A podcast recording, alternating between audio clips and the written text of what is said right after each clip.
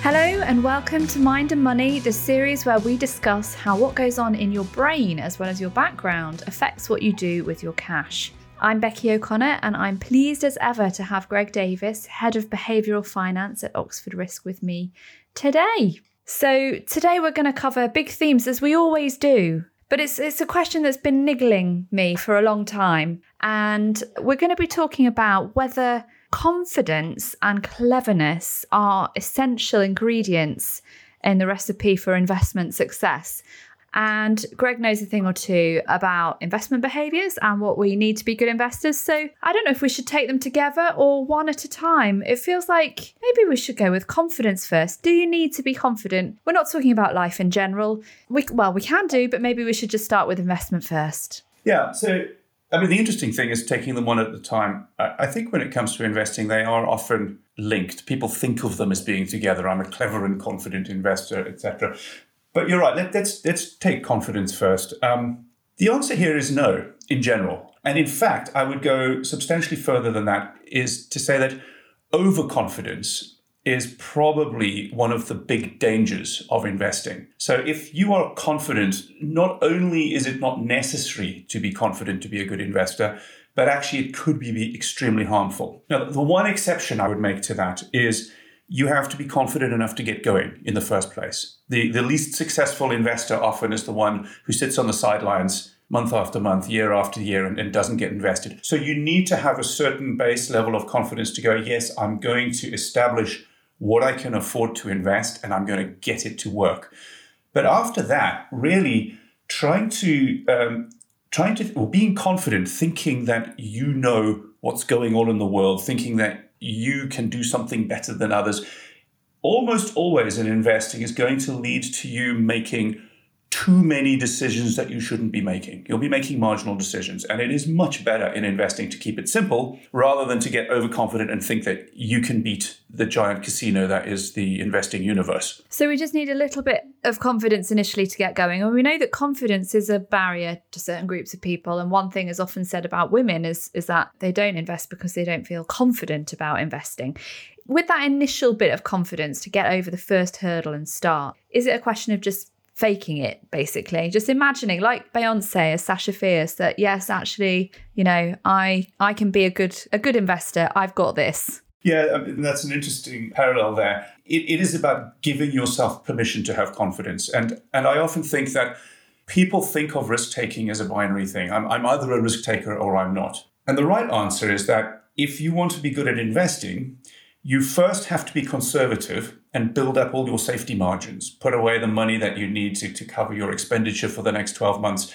And that buys you the ticket to be risk taking with the rest of it. And so it's not a case of, of flipping from one side to the other.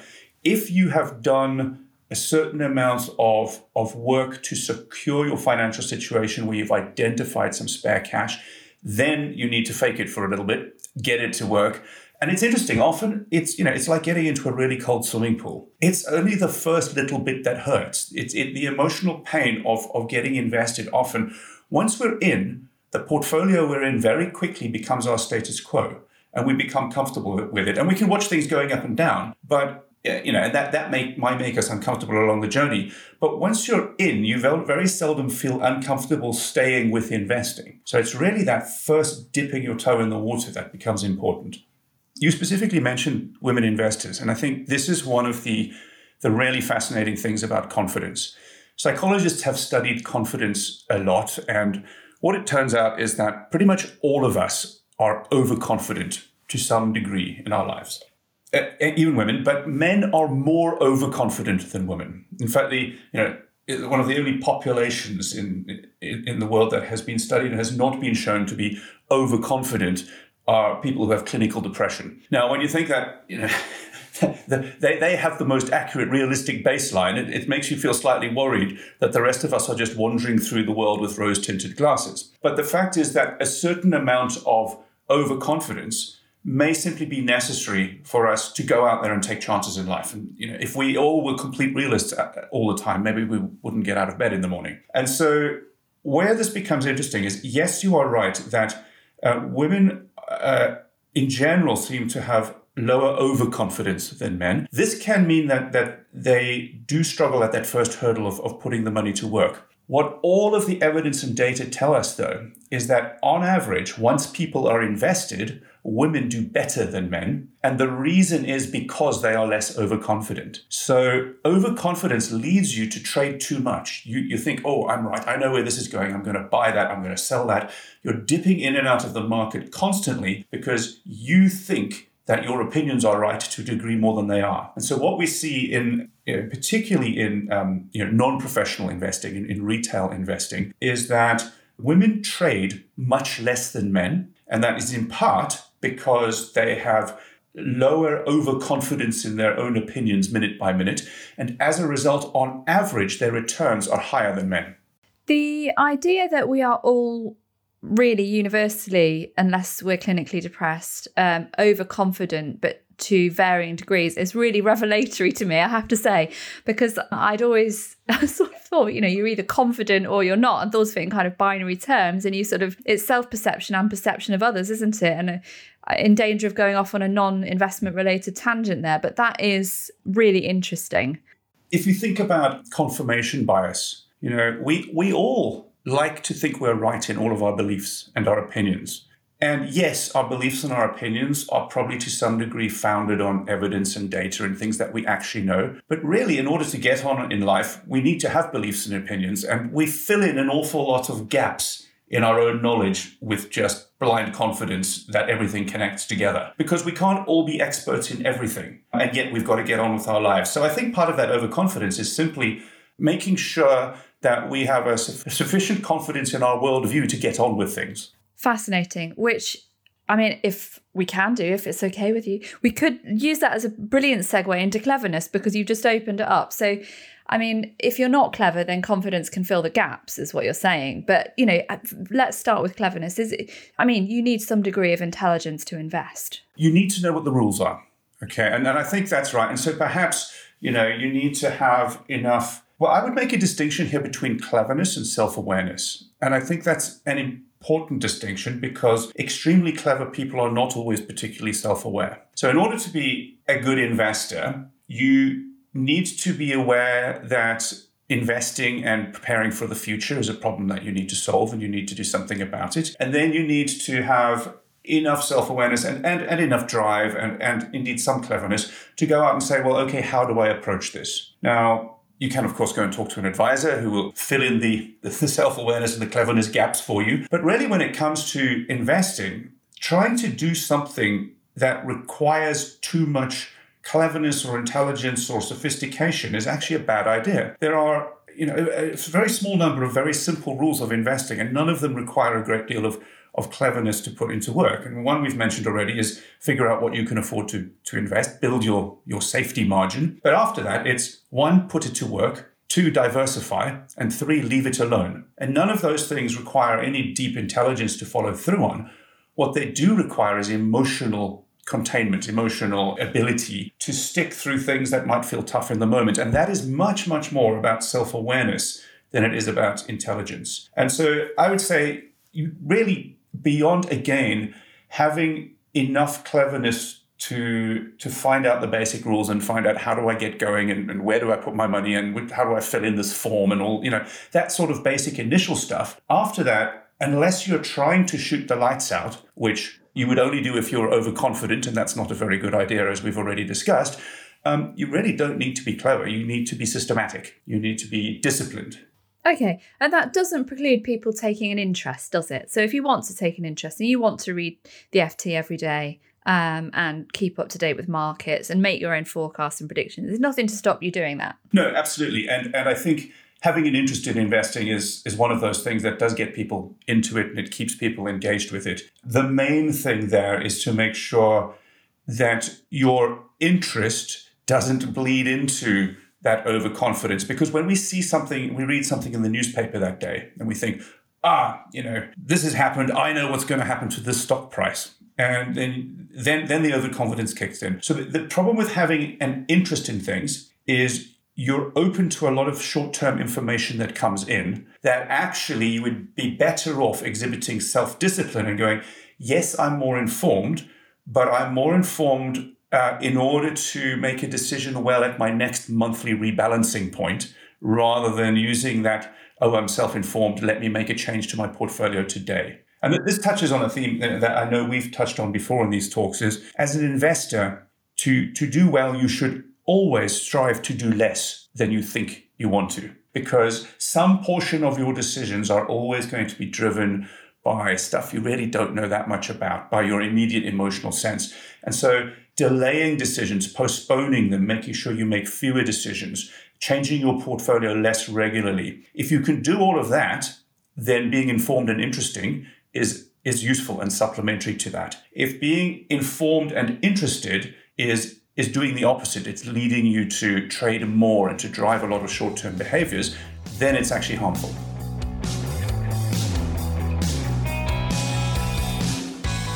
So what you're saying is discipline, routine, self awareness, these are all more, you know, if you had to rate different factors that make somebody a successful investor, these things would come above cleverness and confidence. Yeah, absolutely. If I, if I give an example, so there's, a, there's an interaction between self awareness and cleverness. So it may well be that you are clever, you're an expert, you, you, you have deep knowledge on some things and not other things. But the crucial thing is are you sufficiently self aware to know which the things are that you actually know about and which are the things that you just think you know about? Warren Buffett uses this example of this, this analogy of the circle of competence. So your circle of competence are the are the things that you know about, and you're right that you know about them. And he quotes Lee Iacocca, I think, who is saying, Do you know, I'm, I'm not really that smart. I'm smart in spots, and I stick around those spots. So there are certain areas where you can license yourself to make more frequent decisions or to you know, take a bit more risk and to step away from simplicity into doing something more sophisticated. But you should only ever allow yourself to do that if you are really confident, if you are really certain that that is an area where you have the expertise to do so. And the problem is at the edge of our circle of competence is this sort of shadow of things that we think we know about, things we think we have expertise in but aren't really inside our circle of competence. And that's the dangerous area.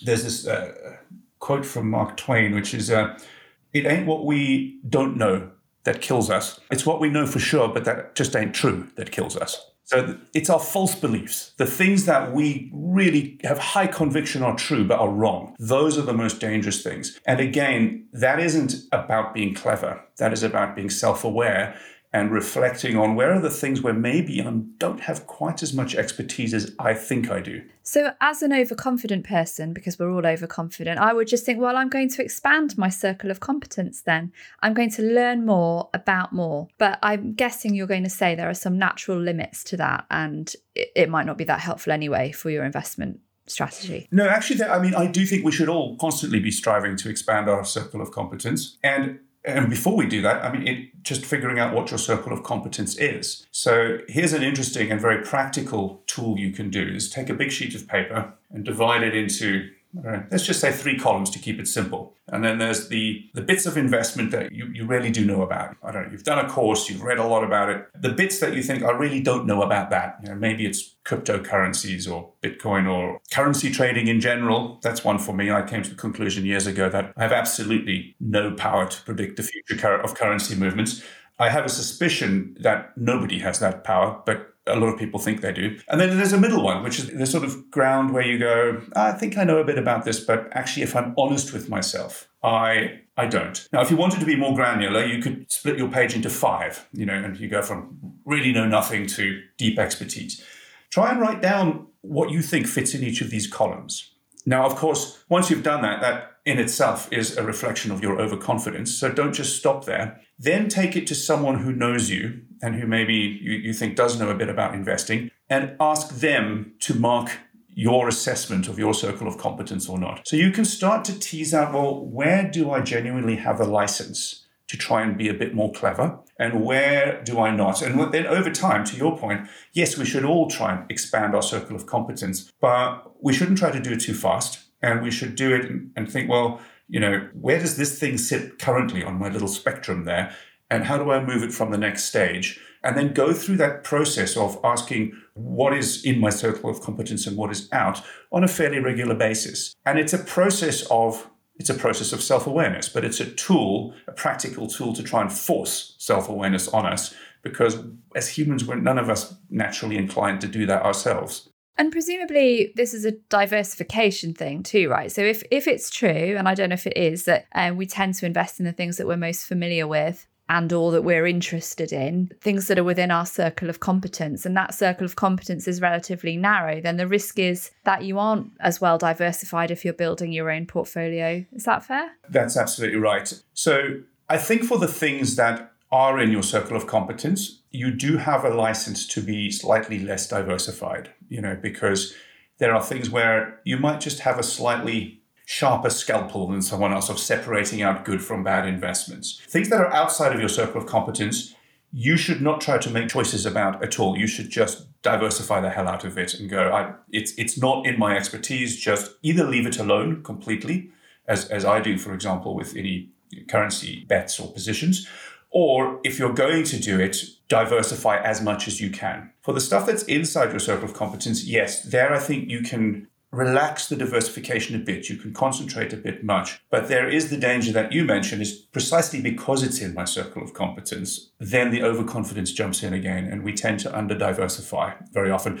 And we under, under, under diversify because as humans, we like stories. And when we have managed to tell ourselves a story that we believe and we think we're right on because we think it's in our zone of expertise, we think, oh, well, I'm going to take a big bet on that one. So this comes down again to always do slightly less than you think you're going to do.